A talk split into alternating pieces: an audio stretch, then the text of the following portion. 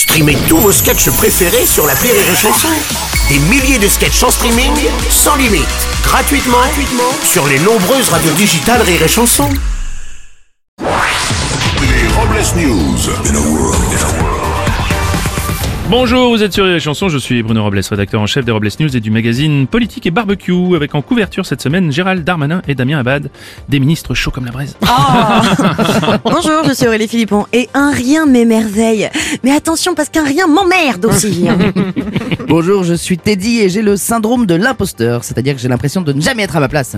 Oui, ah, vous avez raison, je vous croyais aux toilettes. Bah, oui, voilà. Allez, c'est l'heure des Robles News. Les Robles News. L'info du jour concerne un nouveau scandale alimentaire. Les autorités ont lancé un rappel massif concernant des merguez de canard de la marque Thomasine.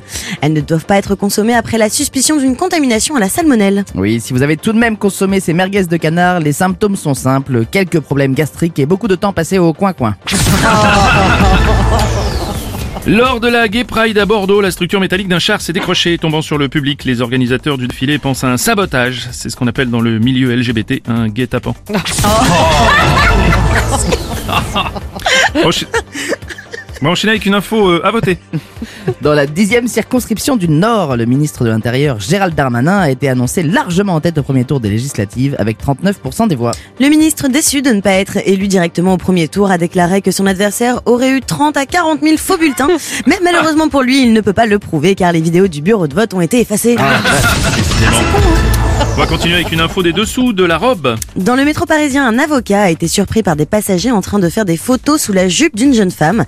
Il a été arrêté par ces passagers jusqu'à l'arrivée de la police. L'accusé n'a pas eu d'autre choix que de reconnaître les faits. Il a confessé que cette pratique lui rappelait euh, l'époque du barreau. Une info techno. Payer avec votre main sera désormais possible. En effet, Bruno, une firme britannique annonce le lancement de la première puce sous-cutanée placée dans la paume de la main. Elle permettra de payer directement avec votre main. Oui, une bonne nouvelle pour les parents qui seront impatients de donner de l'argent de poche à leurs ados. Ah oui Tiens Kevin Viens chercher ton argent de poche Tiens, là tes 10 euros Ça fait du bien de se sentir utile. hein. J'ai l'impression de contribuer à son avenir. Tiens, on va terminer avec la réflexion du jour. La vie mettra de la menthe sur ta route. À toi de décider si tu en fais du thé ou des mojitos. Merci d'avoir suivi les Robles News et n'oubliez pas... Rire et chanson. Deux points. Désinformez-vous. Les Robles News. Sur Rire et Chanson. Rire et chanson